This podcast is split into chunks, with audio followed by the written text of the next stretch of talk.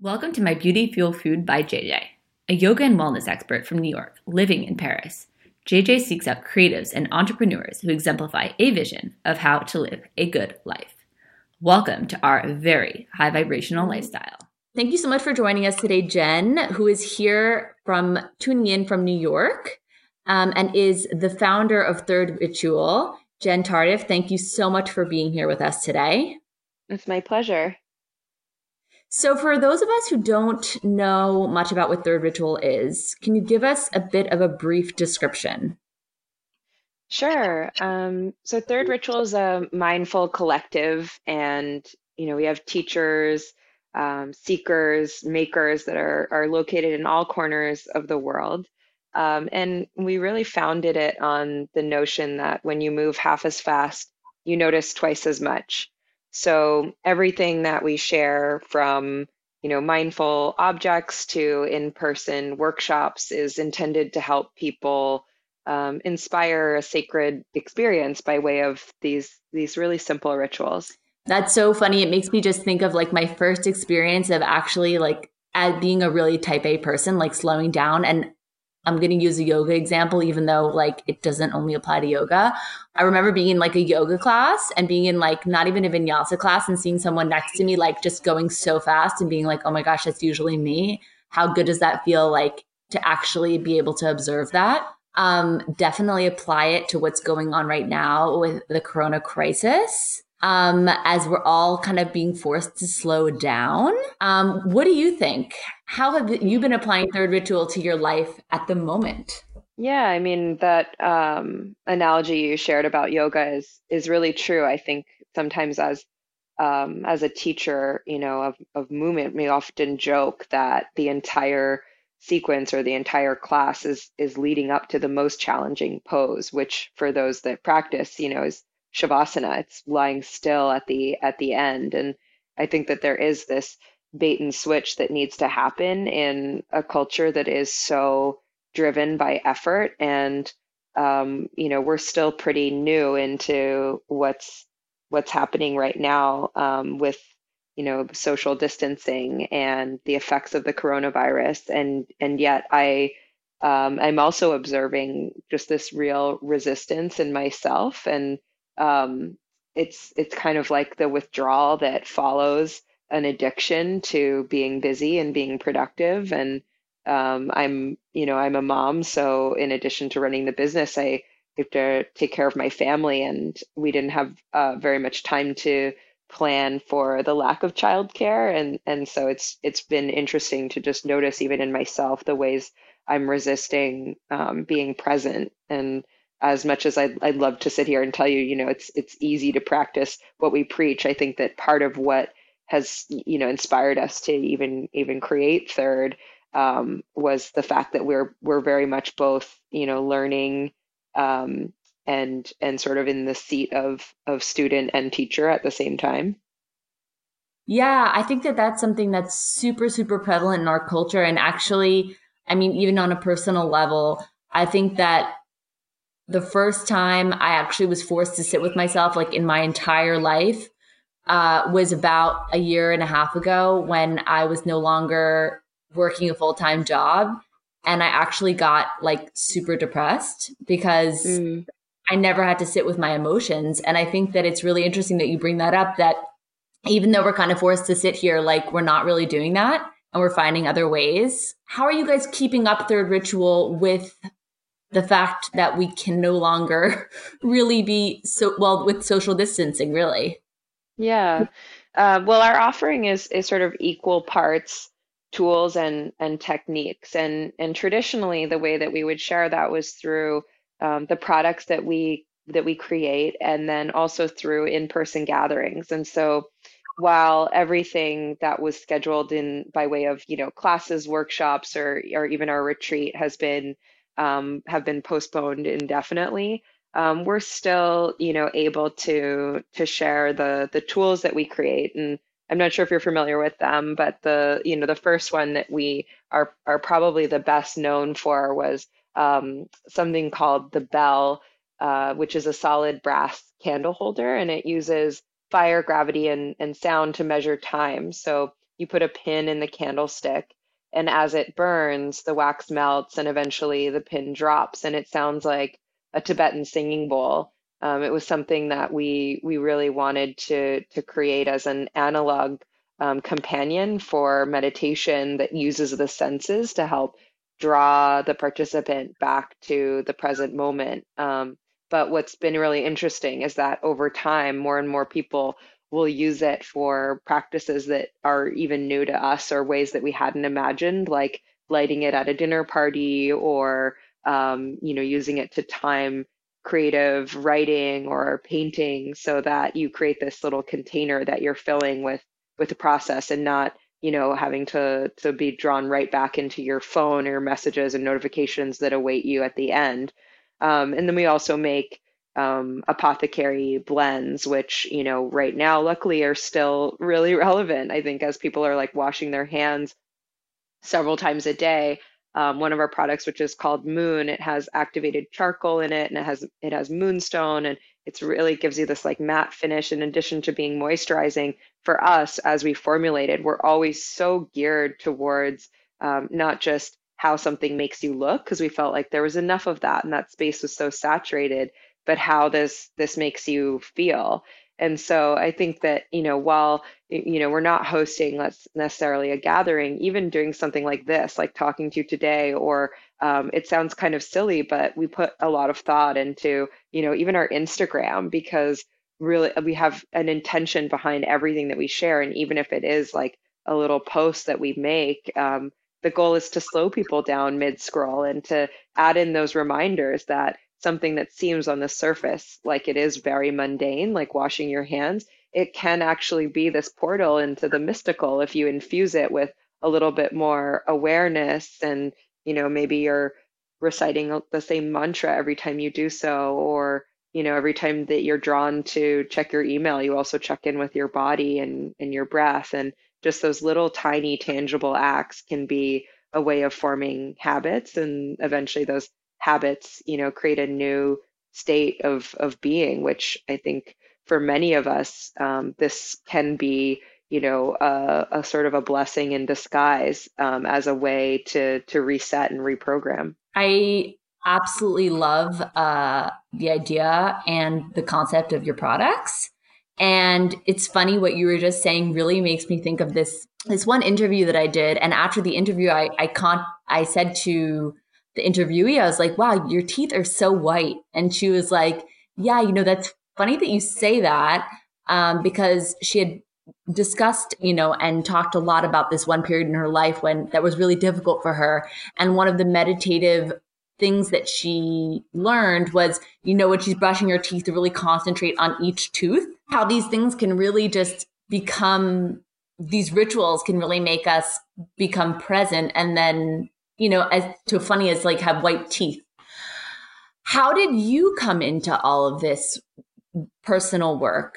Um, yeah, so it, it sounds kind of silly to say that it's been a lifelong pursuit, but that's that's my most honest answer. You know, I didn't have the vocabulary for it at the time, but as a child, I definitely gravitated towards these um, sort of rhythmic routines as a means for creating some semblance of control in what was you know pretty pretty chaotic of an of an environment. And so i was lucky in that um, i found my way to this work first you know through through mindfulness and and meditation and then yoga and um, just continued to kind of pull on the threads that would unravel um, different pursuits. So have studied everything from you know Taoism to aromatherapy and um, and really been you know very lucky to to find my way to some of the the greatest you know living teachers in these in these respective disciplines. And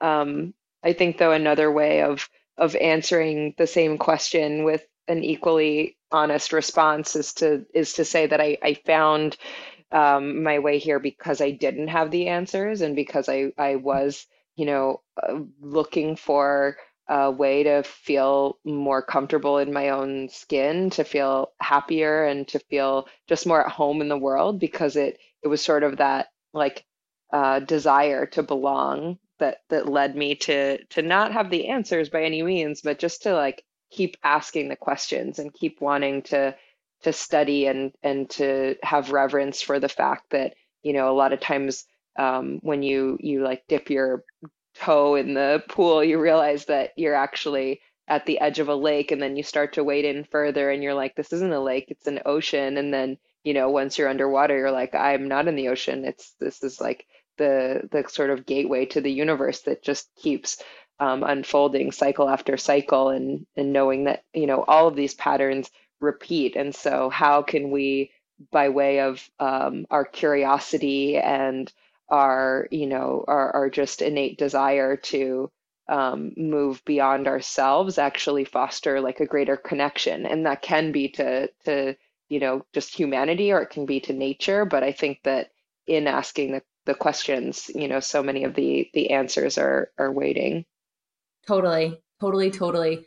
I think um, there's so much to be discovered. And the more that we live the more we realize that we're not alone, or the most, the more we have um, a desire to discover, the more we realize all really that you were saying. I find um, on a more physical level, um, where are you from? What's your background? So I'm Canadian. I was born in in Ottawa, Ontario, and which is the capital of Canada. And um, and then I I grew up in um, different parts of Canada, and both in Ontario and, and in Quebec. And then um, I moved from Toronto to New York um, to take a job at a startup. It was a it was a tech startup that um, it was kind of like the LinkedIn for for creatives, so a way to showcase your work instead of just um, telling about it or listing it out in a CV format. Um, but all the while, as I was working in in you know product based marketing, I I had this sort of like secret life where I would leave the office and I would literally get changed in in the bathroom of the studio um, because I really prided myself on sort of separating church and state in that way and and didn't want my my corporate colleagues to know just how invested I was in in yoga and meditation and you know I would kind of downplay the fact that I would use all my vacation days to lead retreats and um, and to you know uh, be so immersed in in that world. And um, and then I was very fortunate to be part of the the sale of the company and we were acquired by Adobe like the company that makes Photoshop and all those great creative programs. Um, and that was you know that was really fantastic and a, and a really um, you know sort of like the ideal outcome um, for you know the professional pursuits and yet I was really met with this this disconnect once again where it, it just felt like I I I wasn't actually funneling what was what existed in my in my heart um, with my output and I wasn't the end user. I, I didn't like wake up on a Saturday morning excited to tinker in InDesign. I think that's amazing, you know, that so many people yeah. do, but I just I just wasn't one of them. And um and so around the same time some of my good friends um, were opening a studio called Skyting, and um, and so I was really, and I know you're you're familiar, very familiar with them, and and so is your audience, and so you know, I was lucky to to be able to join forces with them and and really be a part of this incredible community, and um, and that really helped me lay the foundation for what would eventually become Third, because uh, while I, I love teaching yoga classes and I love leading meditations and I still do both, um, I always had this kind of this inkling that there was there were other people like me who who were curious about how to bridge the gap between what happens in let's say a 60 minute vinyasa class with you know how they show up at work at home and and how mm-hmm. to integrate you know wholeheartedly and and so we started by um, leading these in-person gatherings, and they're kind of like a tasting menu for ritual, where we would build this central altar, always out of natural ingredients, and um, very much inspired by the the seasons and the element as they correspond to traditional Chinese medicine. And then we would move through practices like pranayama, um, aromatherapy, and um, even painting, guided journaling. Um, really, uh, we've done we've sort of done it all at this point and and then you know those techniques um, gave gave way to what we then um, created as tools. So the bell candle that I was speaking about earlier, it's always the center of our altar, which in Sanskrit we call it the dristi. It's your point of focus, mm. and um, and everything that we you know are, are developing right now that we'll be releasing soon is is really built from you know doing a lot of listening and and hearing what our community wanted. Like um, for example, you know there's a lot of stuff happening in the essential oil space, which is amazing, but people don't always um, know you know how to blend themselves or or how to use it or if you get you know a little vial of of oil it feels so precious and you're not necessarily supposed to put it um, neatly which is like the direct application of it on the skin. And so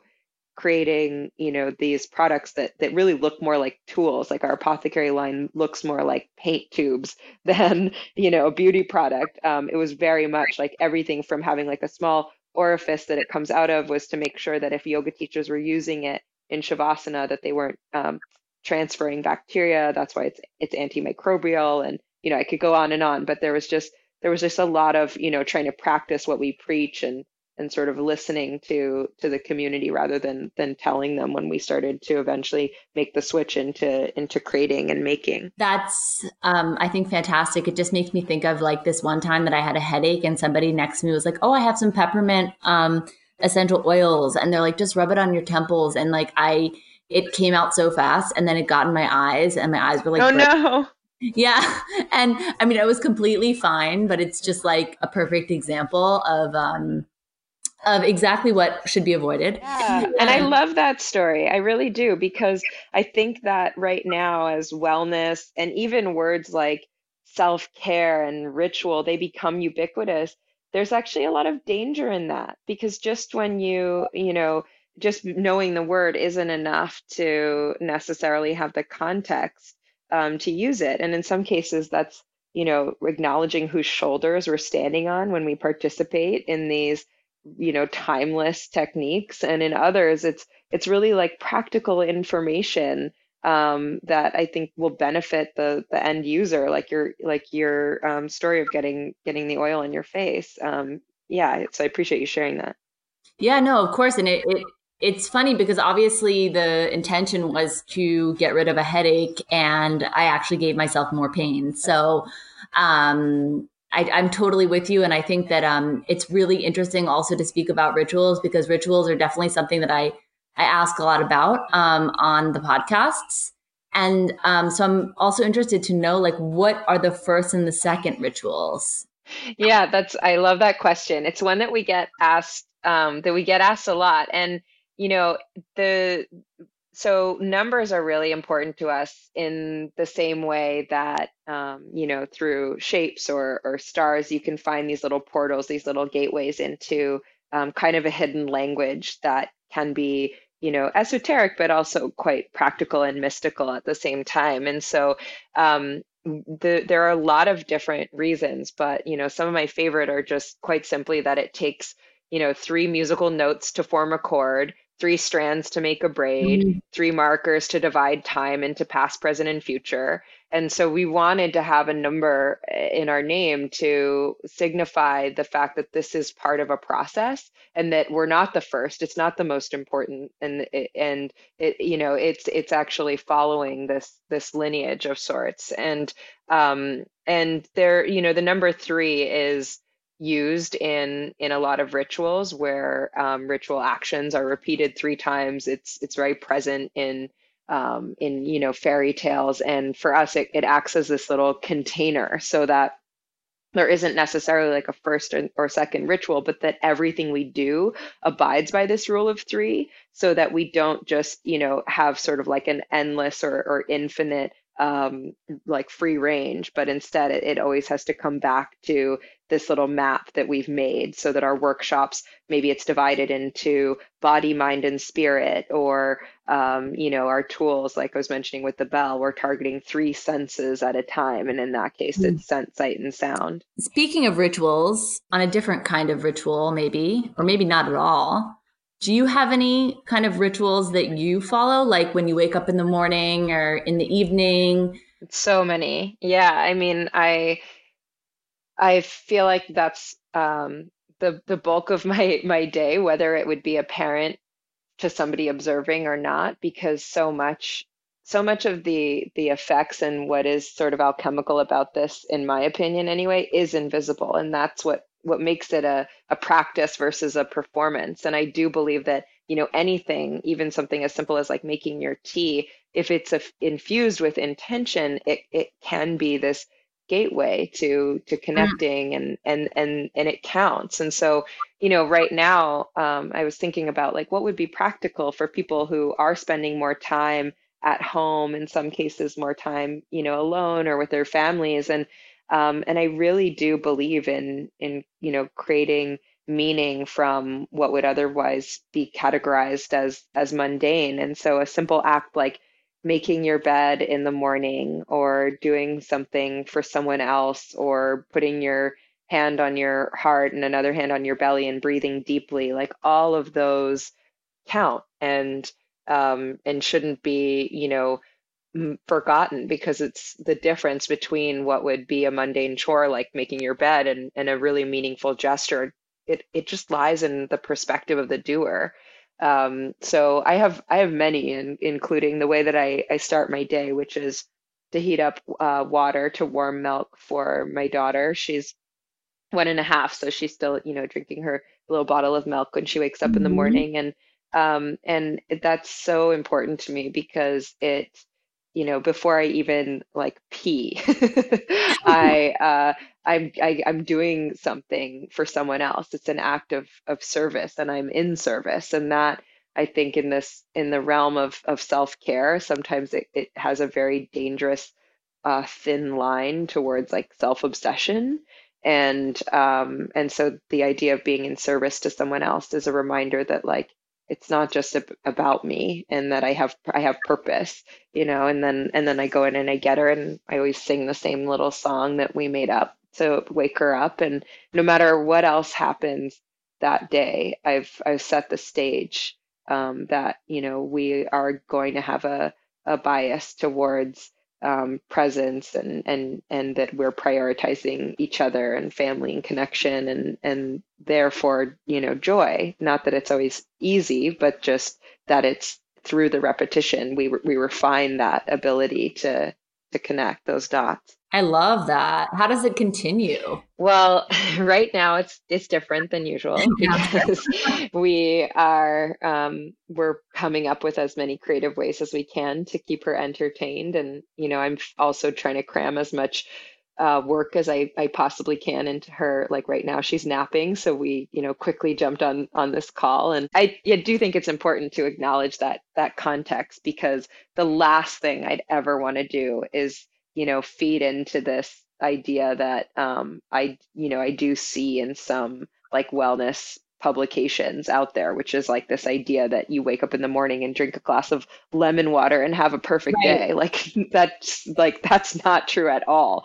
You know, like the in, the intention might be there, but it it can actually be quite messy sometimes. And you know, like there are days where like I aspire to have a really you know rigorous yoga practice and move my body but in actuality i'm like eating a scoop of you know peanut butter while trying to get my daughter dressed. And then um, maybe i'll do like a plank pose while i'm playing with her. And and i have to allow that to count because you know it it, uh, it rather than go into like a shame spiral and and feel guilty which i know for me personally is not helpful i'm going to be less even less likely to come back to the practice the next day. I have to abide by this, you know, this mantra that the like the small is sacred and that um, it, it, does have to be sort of one step at a time.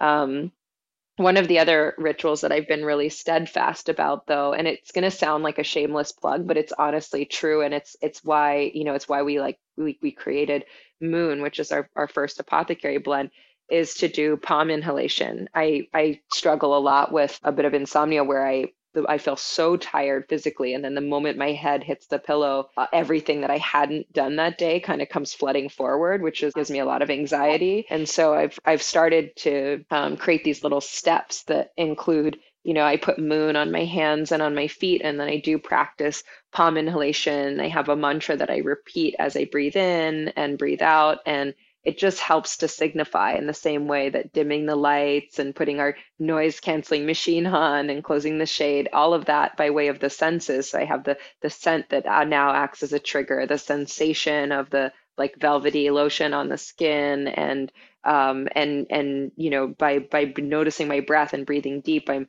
i'm helping my my to tell my nervous system and to instruct it to um, move out of you know fight or flight mode and and towards this place that's that's safe. And i think that that um, even though it is so subtle is is sort of where i'm at right now. And i think that it's you know we're asking people a lot by by saying okay stay home stop socializing you know stop um, you know going to work. And and i think that it's it's important to to kind of underscore the ways like making your bed or or breathing deep or putting lotion on your hands like um, or making yourself a tea that those are those count like those are forms of self-care. And i i kind of want to like start this campaign. Maybe you can help me to like even rebrand that because it's not really self-care that's that's the key um, to you know uh, improvement but it's it's self-compassion. And so if that's uh, if that's a, a necessary ingredient to all those actions, you're going to be um, you're going to see much greater return. I think you're totally right. And I'm totally down to start the movement with you. So I totally hear what you're saying. It's about creating like these moments and these things that are important. And it's, it's, you know, it's almost kind of like that, the idea when people are like, oh, I should meditate more. I need to do this more. And then when it becomes like a necessity of a thing to do because it's going to somehow make you feel better. It's more of a task than self than something that's compassionate towards yourself. I really really really appreciate everything you shared and I really love what you guys are doing with Third Ritual. I think you guys need to come to Paris. So I would just like to finish um, by asking you um, one final question that I really like to ask at the end, and I want to know for you um, what is what is a, your key to success? You know, like in life, not doesn't need to be professional. It can be social, personal, self. Well, thank you so much for having me. Um, I feel like I, you know, I had a, a, even a bit of a wave of imposter syndrome as we sat down to record this. So I appreciate, you know, your your questions and the conversation. And for anyone who's listening, I I, I just super appreciate their time and their attention because it's it's such a gift. Um, and so to answer your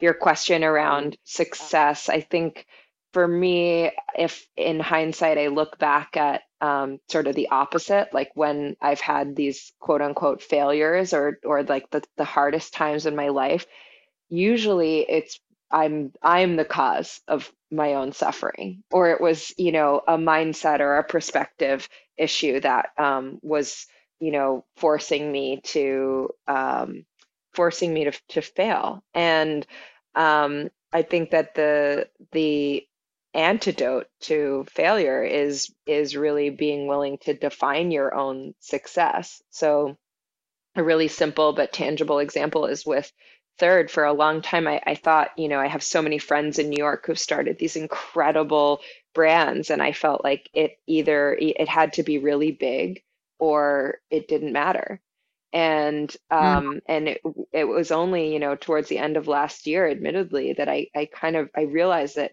like what if as just as our name suggests there's this third way you know and it could actually mm. be like medium sized and meaningful and that the fact that we you know aren't venture backed and we are a tiny you know team that it, this is like a very much like a family business like maybe that could actually be a strength if we looked at it through a different lens and that even you know by way of the constraints that are imposed by you know not having a, a huge it's like that that could lead to more creative solutions. And so i think that um, in in summary you know my key to success is is about reframing the story. Thank you so much. This has been such a pleasure. Oh my absolute pleasure. Thank you